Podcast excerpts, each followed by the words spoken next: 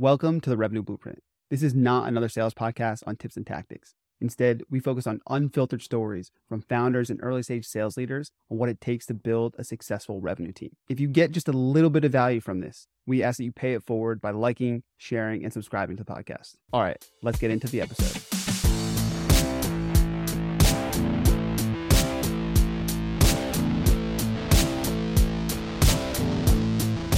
Very special guest. Kyle Poyar leads OpenView's growth team as an operating partner. He's responsible for advising portfolio companies on strategies to increase revenue growth and dominate their markets. I stole that from the website. He previously worked at Simon Kucher, where he's developed his superpower on pricing and packaging. So excited to learn some secrets and tips there. And of course, I follow mm-hmm. his every thought in his newsletter, Growth Unhinged, as well as his PLG Weekly from OpenView, which we were just talking about. Had a great one today. Welcome, Kyle. Thanks for joining us. Thanks for having me on. Let's dive right in. So, operating partner, OpenView is very well known growth stage VC, although I know you do some earlier stuff as well. And operating partner, as I said before, are favorite type of partner and ones who get their hands dirty. But how do you describe your role at Open at OpenView as an operating partner? It's a good question. And honestly, operating partner roles look extremely different at every firm. And even within OpenView, we have a, a few operating partners and each of us tackles something different across the firm.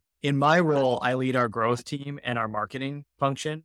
And what that means is our team wants to be the first resource a founder calls when they've got a challenge scaling their business. So that could be on the acquisition side, on the monetization side, setting up a PLG motion, increasingly talking about churn and retention challenges, and because that's top of mind for everyone right now. And then what we do is we'll learn what they're facing, and then we can either provide advice based on our experience working with other portfolio companies, make an introduction to someone in our network who is great at solving whatever they're running up against. Or we could even scope out a bespoke consulting style project that might last four to eight weeks where we go get our hands dirty and you know, run surveys, look at their data, talk to customers and deliver a really specific recommendation. And so the work varies a lot. It's constantly a question of prioritizing across portfolio companies and all of the different things that we could do with the portfolio company. And another thing that you know, we think a lot about is how do we open source what we do so that people can feel like they can try OpenView before they buy it, right? So what's our PLG strategy as a firm? And often that's like if we're getting questions multiple times from portfolio companies, if we did we did a bunch of work to study it and give them really great insights, let's share that back with the community on our blog or in our newsletter. And so that ends up being a really great flywheel for sourcing experts and then delivering hopefully useful recommendations for the portfolio. I have one quick follow up on that because operating partner roles, right? Like they can be very nebulous and you're working on so many different things. Are there any KPIs or OKRs or metrics that you are your performance is measured by? yes. So that's changed over time as a firm for sure. And as I've built out more of a team that I work with, when we think about success for my role in my team, first of mm-hmm. all, it's based on the referenceability with our portfolio companies. So we want every new portfolio company we invest in within six months post investment to be highly referenceable for us. Obviously, that's subjective, but they feel like feel really good about having made the choice to work with us as a VC firm, and they would proactively share that with other founders if asked to do so. And so that's our north star, right? Of really delivering upon the promise of why a founder, you know, chose us to begin with. And so that's something we look at regularly. We th- we try to have, you know, our own internal customer success process for new portfolio companies. And we know that it's, you know, not just my work as an individual contributor, which I still do even as a partner, but uh, the work across the firm and across the team to make that happen. The other thing, so that's, you know, just mission critical North Star for the team. But then I also run our marketing as a firm, right? And so for us, we used to think about marketing in terms of more like classic SaaS marketing metrics. So how many page views did we get? How much of our traffic was driven by organic search? What were our open rates and rates on newsletters? Like just more like high level broadcast oriented metrics. We've changed that completely to now focus on a direct marketing approach and measuring success based on influencing founders in their journey with OpenView. And so everything is, it really changes the mindset of what we do as a team, but we'll set KPIs each half for we want to get X number of founders in target geos to these points in the journey, where hopefully the end goal is that they're raising their hand to talk to our investment team before the investment team's ever reached out cold to someone. And so that's, that would be, you know, really great success from a marketing standpoint is that our brand is so strong externally that the best founders are coming to us.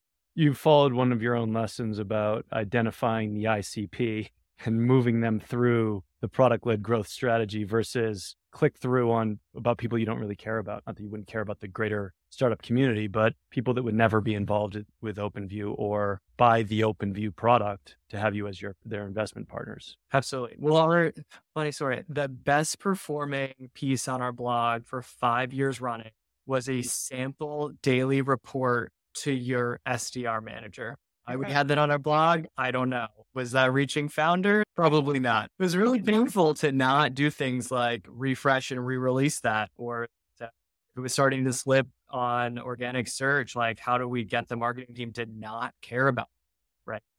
drove significant traffic. It drove subscribers to our newsletter, but it was not the kinds of people we wanted to reach. And so we're now much more comfortable getting rid of that kind of activity and focusing on bespoke programs, sometimes that don't even scale that well, that resonate exceptionally strongly within a narrow group of people. Without giving us all of your secret sauce away to the other investors who are, I guess, your competition, what are some examples or surprising things that really resonate with founders that you found move the needle and bringing those folks into that, into the community, into the uh, product led growth motion of OpenView? Yeah, it's a great question. We are still learning for sure. One of the things that we launched recently that's had a phenomenal response is our PLG Mastermind community. So, this is a founder only group but then we focused on early stage founders. So be a pre-revenue or single digit million ARR in revenue and founders that want to build out a PLG strategy. For most of them, it's their first time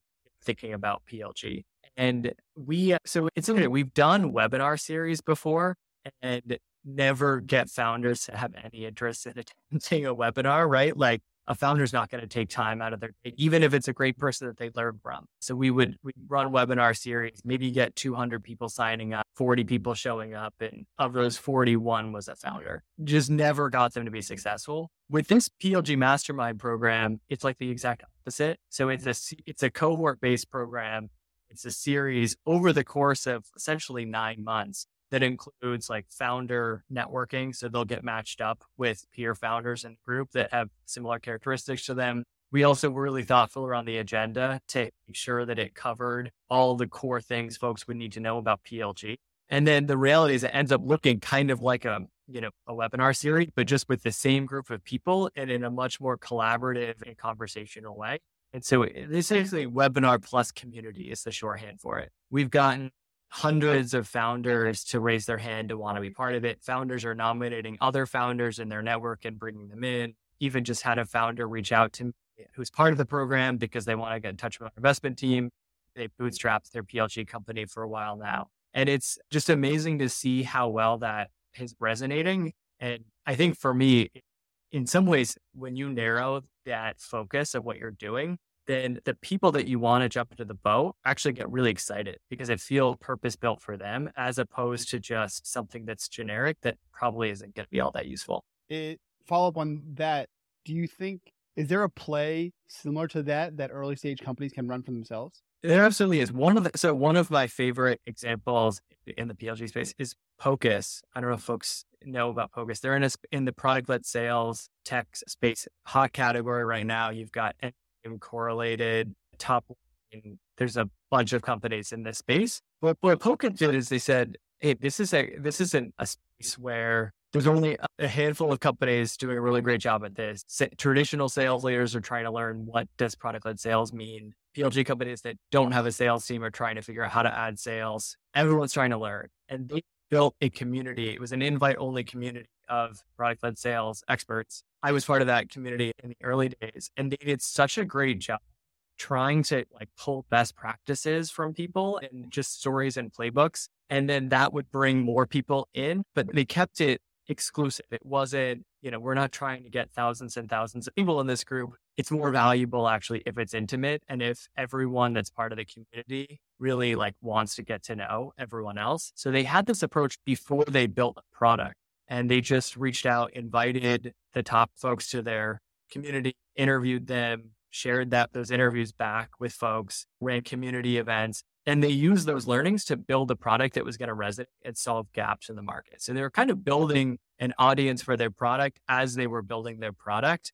And it's sort of, I think, a great playbook for a company that is able to really hone their ICP and is trying to do something different in the market. Yeah, it's quite fascinating to be able to bring that kind of group together before you build, and then you already have your ICP of what you're going to be kind of te- testing your product value against because you know that's them. In that example, did they promote it outside of maybe promotes the wrong word, but share those learnings outside of their invite only community? Like, how did they, any tips and tricks around that specific exercise of, because if it's invite only, it's too exclusive, then nobody knows about it and you can't get there. Like, how do they strike the right balance of, what's say, using the nightclub analogy, keeping it exclusive, but keeping it full? Yep.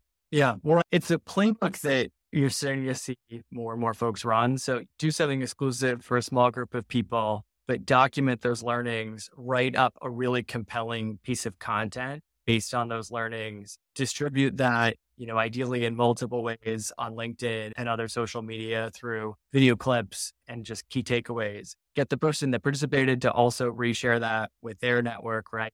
And then pull that into a newsletter to have ongoing engagement with your audience, start community threads in the Slack group, really taking that one asset or that one event and turning it into multiple weeks of of insights that that sort of LinkedIn presence and then that broader, more mass marketing tells people that, hey, look, like you're really thoughtful, you get what they're going through. And even if, you know, they're not going to necessarily be invited to join this community, they're still able to benefit from it through other channels. And subscribing to a newsletter, for example, they could be on the newsletter, but maybe not be included in the roundtables or the other different events. What were the type of events? Exactly. Oh, they know so their flagship one that I participated in are just AMAs with great people around specific topics. So it might be how can PLG companies go outbound? And they recently had, you know, someone at Webflow talking about their story doing that. Or how did PLG companies think about product qualified leads and product qualified accounts. Bring in someone who's an expert there, right? So they'll really be thoughtful around finding the right person for the right topic that the community wants to hear about. And then their content quality is quite good in terms of repackaging what might be in a webinar AMA format into something that feels like it was meant to be a you know blog post or playbook. Other things that they'll do dinner intimate dinners. They also have a number of these people that are part of their community on their cap table. So are like literally invested in the business. And so they've they've been it's, it's a company full mm-hmm. disclosure, like we're not invested in Pocus. They're not a portfolio company. I've just been very impressed by their thoughtfulness and it's a community that I find myself wanting to be a part of. Right. And that's really rare to find a software company doing that. So it just sounds like a big takeaway. Uh, I mean, it goes back to the identifying your ICP and staying narrow to start, but also going very deep to the people in that ICP. Because, like, if it's fluffy and it attracts a lot of people and gets clicks, you're not going to be interested because you're like, how can we go even deeper and get like what are the things I don't know from people who have done stuff that I wouldn't even understand, like, you know, where it goes that deep. So that's an interesting one that kind of flies in the face of what you'd assume with like, oh, we got to scale up, we got to apply. But I think you, I mean, even in this one, they're going niche within niche to go deep and that's what attracts the right people to that community i think that's awesome i have one one last follow-up on this subject i think what you're describing makes total sense and in some ways seems very simple right but there's also a reason that a lot of companies aren't doing this and my guess too is like a lot of either like like older school heads of marketing or founders are worried about it being too long tail or the work that goes into it so if you were giving advice to a marketing leader or like second, first level manager or something like that at an early stage startup, how would you advise them to convince their executive team that doing something like this is worth it? It's a great question. And it's not always worth it, right? Oh. It might not be. For me, I guess it goes back to how you're going to measure success as a business. And this is actually the piece that I wrote about today with Chris Walker from Refine Labs. That a lot of times we measure success based on digital attribution systems that are essentially looking at demand capture as opposed to what creates demand. And so by focusing on the demand capture, we miss out on dark social and other things that are really influential to our target customers. I think so. Make sure that you're measuring the right things, right? You have visibility into this dark funnel. Otherwise, you might be doing things that are actually really effective for you, but you have no way of proving whether there was ROI there. Sorry, sorry, to could you kind of describe dark funnel, dark, the darkness that you alluded to? I'm less familiar with that, and I, am sure our listeners would be interested in hearing what that means. Sure thing. Essentially, in the marketing community that focuses on digital, right? We can, we have an, an, assumption of being able to track interactions very well. So we can see who lands on our website. We can see maybe what ad brought them to the website, even if they land on our website and they haven't signed up for a demo or signed up for a trial. We can maybe even reveal the, the domain of their IP, right? So there's a lot We've gotten very smart as a marketing community. The thing is, a mm-hmm. lot of interactions that buyers have aren't tracked in those same ways. And so we almost have this like false sense of security around understanding our users and our pipeline. If a, if a target customer reads something you post on LinkedIn or maybe likes it, that's not data that's going to be sent to your attribution system. That's not you could maybe manually track that and pull it together, but it's really hard to pair that influence, right? So you might have someone who is in a separate community that's private and they ask, Hey, what's the best products for X? They get a bunch of responses. One is really popular. And so they Google your product and land on your website that's going to show up as essentially driven by Google search, right? As what is the, what's the attribution? And you're going to miss that other thing that actually created the demand in the first place. When I'm thinking about dark funnel, it's like these aspects that are really important in influencing your buyers, but that you don't have visibility into. That's a great, uh, great summary. Thank you. I'm learning too. Selfishly, this is I get to get the education from you. Thank you. Maybe kind of there's a few different areas I want to touch on. You alluded to in your organization at Open. You've been talking about churn, right? Also growth related to sales. It's all one big funnel, right? Kind of how do you see this evolution of sales and growth kind of converging and evolving? And I know that's kind of a big topic, but what are some of the recent trends that you see and maybe you use to to kind of educate folks that are heading in this direction and want to understand it at a deeper level? Sales and growth and everything in between. I think one of the trends that I'm seeing is that there used to be almost this dichotomy of like you were PLG or you were like sales led or more of a traditional software company. I think increasingly folks are mindful that the answer is always both. In the end, if you look at the top performing software companies, they tend to have both motions. And it's a matter of like time and sequencing. And so I think that's one is just more complicated go to market motions in order to reach a broader audience based on what they care about and how they want to engage with your brand and your product. And so I, think it forces people to learn about something that they maybe are less familiar with because ultimately they have to think about both PLG and sales as opposed to it being either or. Other things are, you know, in this buying environment right now, when folks have customers who are maybe cutting costs, downsizing, there's a lot of scrutiny in the funnel and it's really hard for folks to win deals right now. It's so what that tells me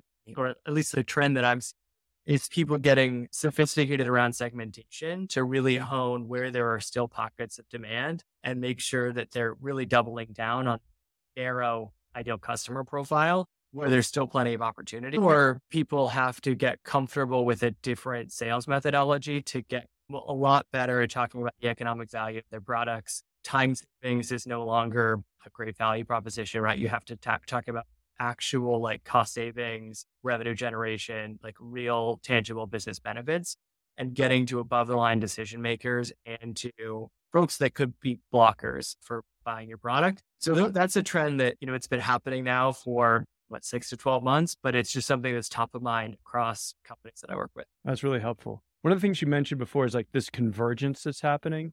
And in a bunch of the companies that I've advised, the ones that have been more product led, growth oriented, it's we've had to be very creative in finding the head of revenue to own this function because it can't just be old school salesperson, right? Because that's not going to work. And if it's just a growth person, great, you can drive people into the funnel, but you can't net out the bigger fish that are going to drive a big portion of your revenue. Like who have you seen being the best kind of profiles or that to, to head up a product led kind of revenue organization? And the, my kind of follow up to that is like, how does someone who's really excited about that kind of position themselves to be able to head in that direction? Because it's not the traditional SDR, AE, sales leader, VP sales, right? And it's not the growth side of things where you move up on the growth stack. It's like this weird convergence. But who have you seen as the best profiles to lead these type of teams? If I had a, if I had an answer to that, I might have a lot more money. Uh, unicorn hunting and yeah, I mean, absolutely. There's just not that many people that fit the profile. What I tend to recommend profile, let's say that if in skill set, if you could make up this unicorn person.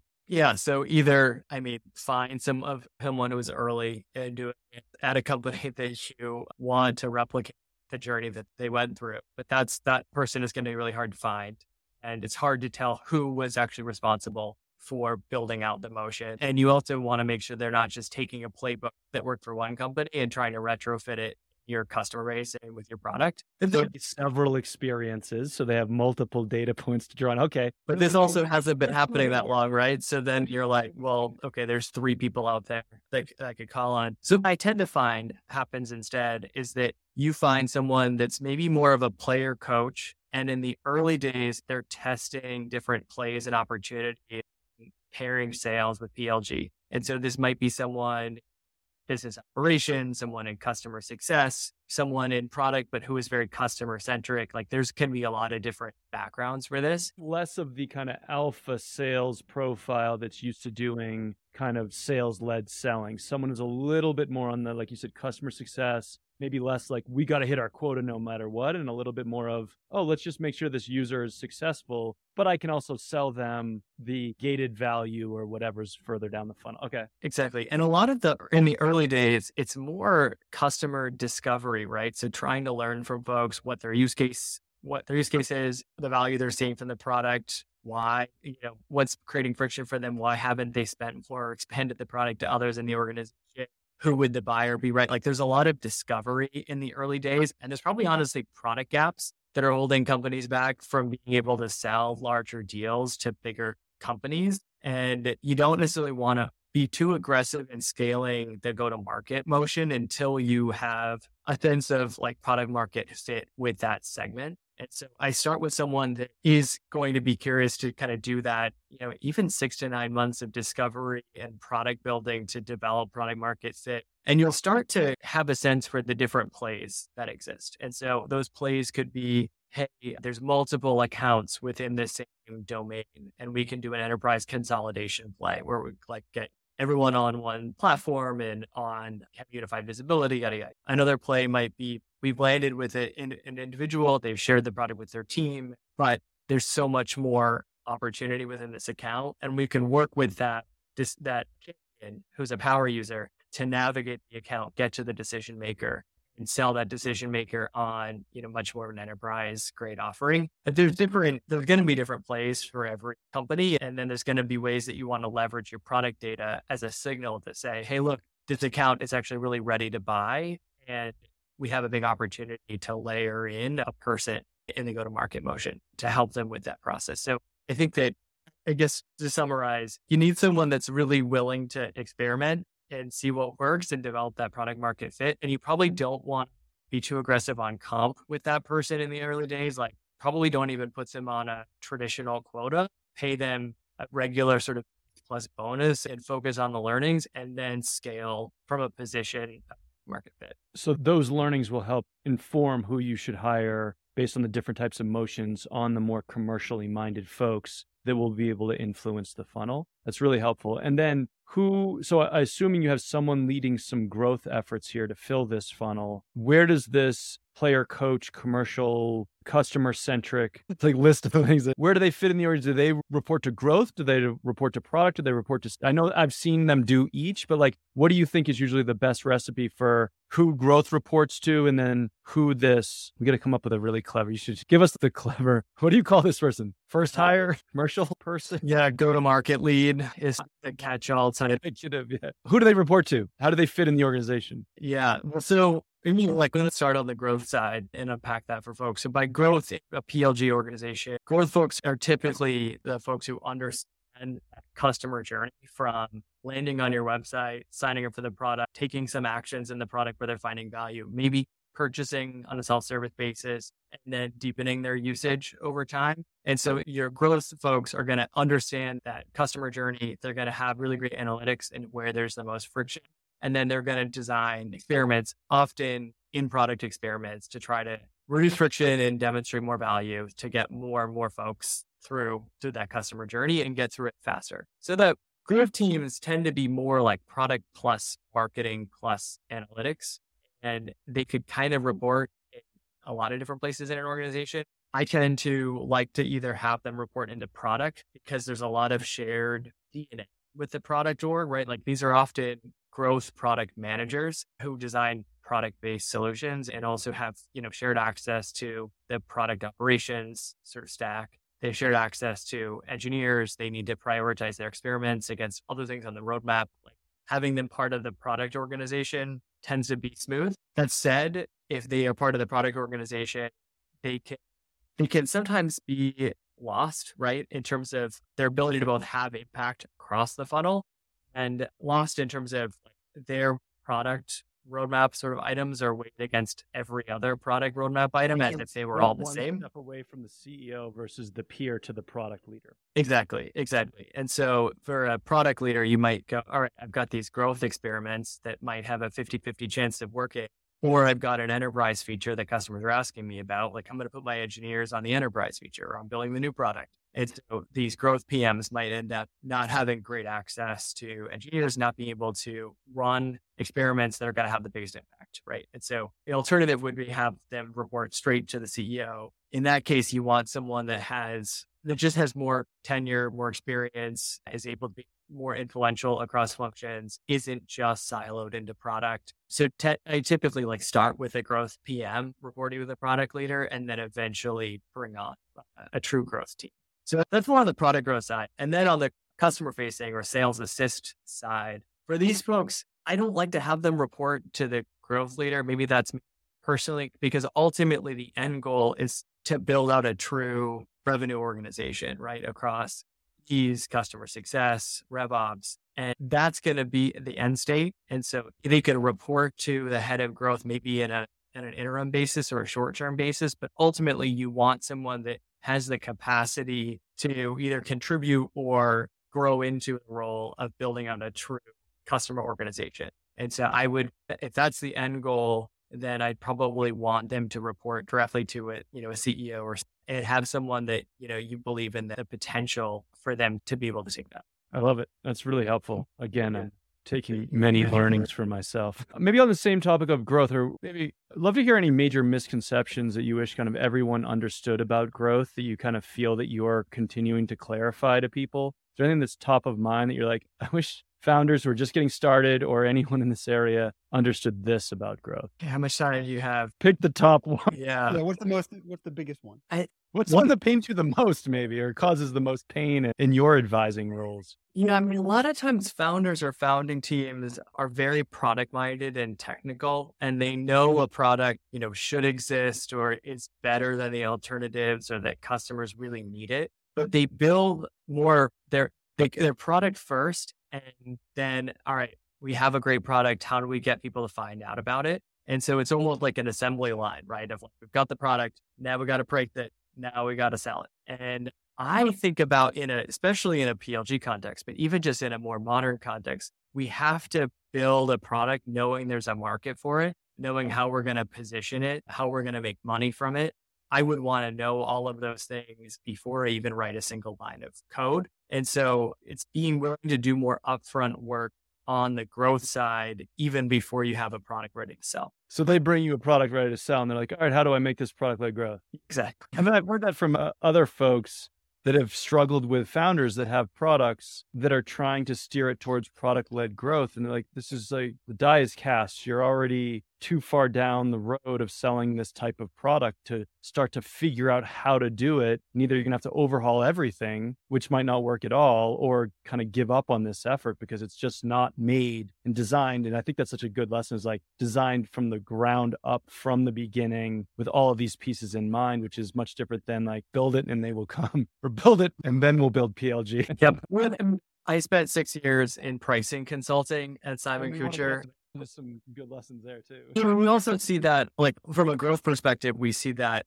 with pricing and packaging because price is arguably the most powerful lever in terms of growing a product. It's also one that's like the least well understood by growth folks in general. And people build products cards, with right? You just do the three cards. One is good, better, best. Need, like the one in the middle. What else do I need to know? Oh yeah, A lot to unpack there. Uh, yeah, so we tend to you know build a product that we think people will value, but we don't build something knowing that there's a market for it and there's a willingness to pay for what we're building.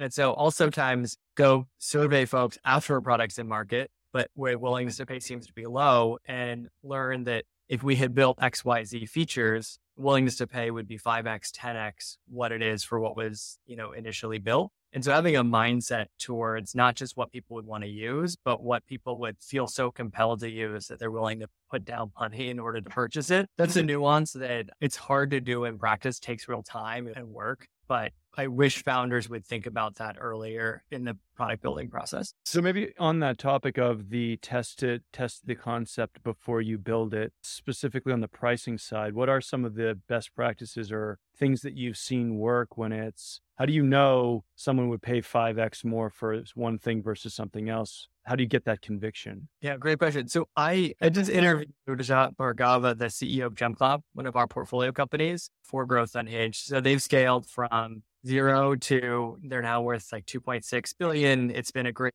success story, really solid company. And Rajat's practice was actually start by writing white papers across different problems that they might want to solve for customers and use those white papers to really explain what the problem is, why it's a problem, and what the kind of ideal end state is. And then they did some light paid marketing to try to drive demand to those white papers to see what would resonate. Like what where is there a market for what they're for the concept of what they're trying to build? And then they would have a call to action of like, if this is interesting for you, get in touch with us. And they would see what drove clicks to the white papers and then what drove actual responses. Then they'd get on the phone. They'd have hundreds of these customer diligence conversations. And for all of them, they would ask questions to gauge the value perception that folks saw. Like, how important is this problem to you? Are you willing to, you know, sign a commitment? Are you willing to be a beta customer? How much are you willing to pay for it? Like they would ask real questions. Like quantitative. If like, would you pay if we could build this for you? Would you pay this? Great. Will you sign this for us to build it? Great.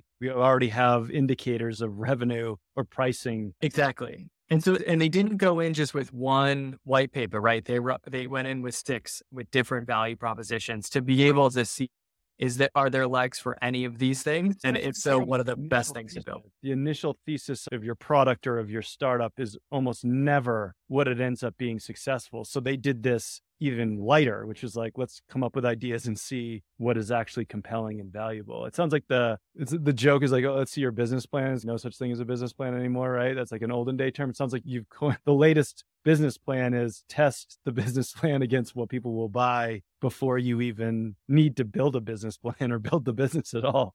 Exactly. And I mean, he's fortunate. He's a 10x entrepreneur, right? So he was very hesitant to jump into yet another venture without having that confidence that there was a real market opportunity and a need for it. And feedback he gave me that I totally agree with is that if you just, you know, walk someone through the concept that you have or maybe share a demo, you'll get a lot of like, oh, that's really cool. Like, that's super interesting. That looks great. But you need to ask for the commitment of, all right, are you willing to sign up as a beta customer? Are you willing to do X, Y, Z? That's when you can are these people serious about their feedback or if are they just uh, just being nice not even bullying yeah. just people tend to be nice and when they're not forced to buy something why would they say something negative you put all this effort into building this thing that i'm not going to use i'm not going to make you feel bad yeah absolutely good point. point and for other folks who maybe have existing products in market but have a lot more to build, right? For those kinds of companies, what I like to do is break the product into the component parts. Like, what are the key capabilities that are adding value to customers? And what's the one sentence value proposition of each of them? And then you survey customers, or you could run this in an interview process. And I just, I leave it fairly open ended. For if you could design your own package, these as the 10 building blocks, which of these would you consider be a must have? What are nice to have? And what are things that you don't need? And as they go through, if you do this as an interview, you can ask why for certain things. And you don't want to bias them or try to influence their thinking, like really understand from their perspective. And then what I do is for everything that they different than selling, right? It's very different. Not influencing at all is different than influencing entirely. So yeah, that it sounds like you have to be very like uh, clinical and kind of yeah. And that's why a lot of our portfolio companies pull in our team to try to run this research for them so that both like they can get honest feedback from customers and that it's the feedback isn't clouded by their internal perceptions of what what's going to resonate in the market. So I take the anything that folks rated as a must have, and then I had them either stack rank them from most to least valuable or allocate 100 points across them. Again, with this idea of like more points to things that are more valuable. And then I say, all right, imagine you had access to this package you just made. At what price would you consider this to be a bargain? And then, you know, I, that's an uncomfortable question to ask someone and then pause because there's going to be an awkward silence there. Like people are going to think about it and you wait and you get an answer. And some, sometimes from there, I'll kind of ask them why and they'll tell you some really interesting answers. They'll be like, well, we pay X for this product. And I think that this would do be able to replace that. Or they start to walk through the economic value that they're going to see or like whatever they're where they're coming up with that number, which is almost impossible to derive when you're trying to come up with your price. Exactly. You have don't have the buyer's context of they're like, well, I'm comparing it to this. Exactly.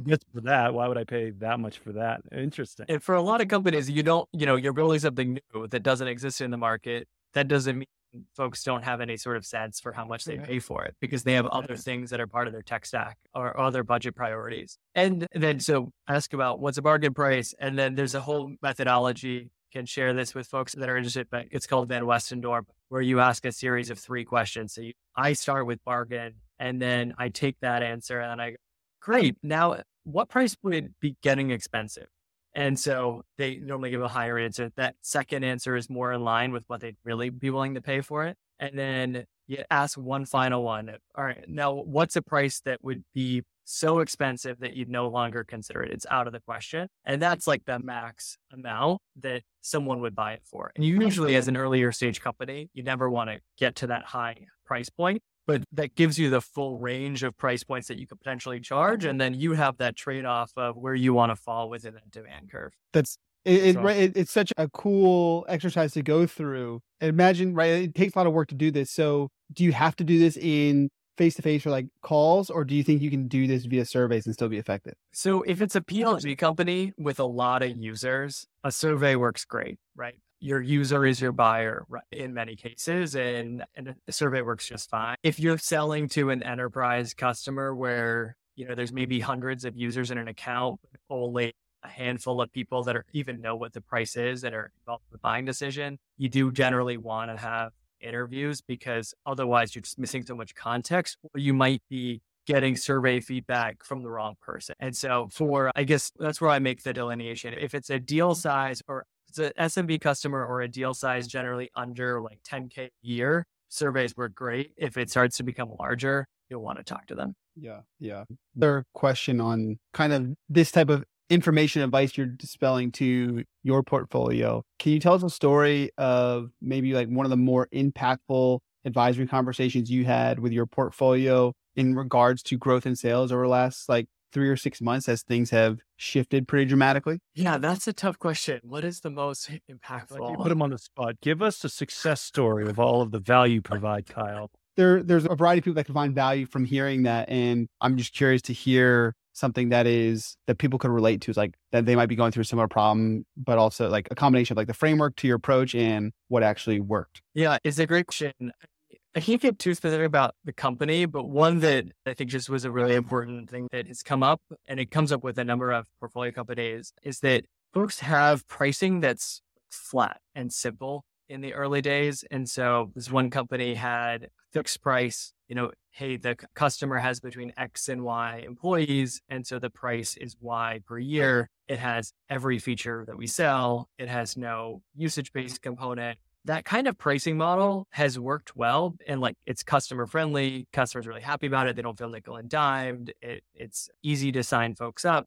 But what you end up seeing is that net retention ends up being really poor because you have no expansion opportunity within an account, no way to monetize products. You are, and you've set expectations with your customer that they're not going to have to spend more over time. And so in the early days around Series A, it can be really challenging for folks to change that perspective because often the founder is still very involved in selling. They know that this model resonates with customers and and it's gotten them to this point which has generally been, you know, a successful fundraise, but it's not going to get them to Series B, Series C, Series D. And so trying to walk folks through having an expansion path within their pricing, ideally based on usage, but alternatively based on features and designing that in a way where they're not just selling the highest end package at the beginning, but like it's true land and expand pricing where they're going to land with an entry level package and then have add-ons or upgrade paths. That that's something that I've had those conversations multiple times. Every time I've had them, it ends up, you know, having an impactful result, but it's very tricky because it's not it's it's hard to change that mindset. I uh, am glad you brought this up and I'm glad we have you on that I can ask you this question. So I've heard and I've repeated this and maybe I'll stop based on your answer, but that churn is maybe, maybe I read it from some something you wrote, so you could take credit for it. But it's if you're expanding, if you're upselling, the likelihood of churn drops dramatically, even if your kind of net promoter score would remain the same. So if you just have like a lower net promoter score, but you're buying more, you, the psychology is that we wouldn't cancel this because we're consuming more of it. We must value this versus if there's no more to buy, you can look and say, well, let's just look at how much we actually like this and it's easier to churn. Do you see that correlated? And am I explaining it? And is it correlated for that reason? Or like, how do you think about that? Well, I, guess my hot take, I don't think NPS is all that correlated with churn for retention okay. in general.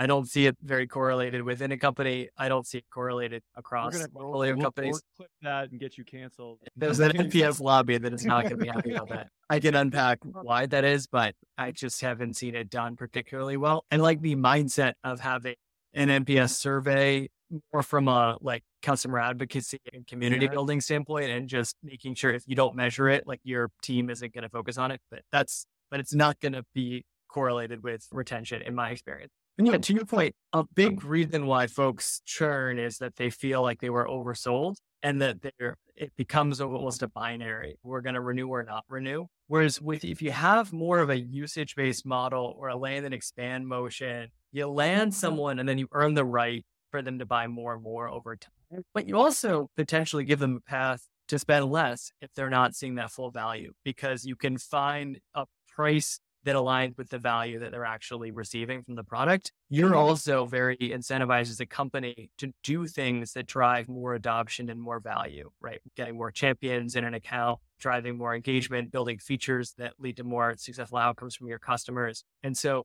this kind of business of building a usage based company, I think ends up building a much stronger foundation for growth. And you look at you know, there's a number of great stories that I could talk about usage based pricing all day long, but one of my favorite is HubSpot, which folks know of them as a big success story. Now they're a local company here in Boston. They used to be across the street from where I worked. And in the early days, I think up until Series B and Series C, they had like packages, they called them small, medium, and large. And there was very little upsell across packages. And the packages were essentially fixed fee X price per year. And their net retention they've shared publicly was only about 70, 75% at the time, which when we think about public companies, everyone is above 100% these days and best in class is, you know, 120 and above. Snowflake's up at like 170. So a 70% net retention would not have put them on a path to IPO. They spent a long time figuring out a metric that they could charge against that also aligned really well with the value their customers saw. They picked marketing contacts. And so you land with a certain number of marketing contacts included in your plan. They're going to offer software that helps you build your contact list. And as you build your contact list, you have more people to sell stuff to and you can make more money as a business. And then they're going to charge you more as a result in future periods. And just that change drove their their NDR from about 70, 75% to essentially approaching 100%. Now they've layered that on with additional product expansion and just, you know, better product experiences. And so they're now, mm-hmm. you know, obviously a very successful company. But that change, I think, is probably one of the most fundamental things that they did that put them on the path where they are today. That's awesome. And I promised we'd get you out of out of here on time. A question we'd like to ask for everyone. And I know we could we're gonna have to have you back we scratched the surface of the questions we wanted to ask, and this has been hugely. I warned you that I'm long winded, so sorry. No, long winded sounds bad. I think detail oriented. You go deep in the niche, right? In the ICP of your audience. But uh, what's what's one lesson or piece of advice that you think about almost every day? For me, I'm gonna have to share two because I was I couldn't come up with one, just one. So one of them is like share what I actually think and don't hold back. And so I come from a consulting world where it depends was generally the right answer. But like show your cards and you wanted to have enough flexibility to really like put in the work to find the right answer. And you knew that's why people were paying you. In the startup world and as a VC, people looking to me for pattern recognition. They want rules of thumb. They want direction. They want to actually hear real feedback. And they are smart enough that they will test ideas against their own customers. They'll really think about it. They'll crowdsource feedback from other people. But me telling them it depends, it doesn't help anyone. And so actually be do the work to clarify my point of view and then be direct with that founder on my point of view. I'll obviously make very clear that the decision is theirs and I will support them regardless of what decision they make. But like they want they want to hear my perspective. The second thing that I just think is useful for more people, and I think about this constantly as I write a lot, is delete the first sentence that you write and get mm. rid of passive voice. And so my writing used to be full of like, you could do this or this is interesting. That's so boring to read.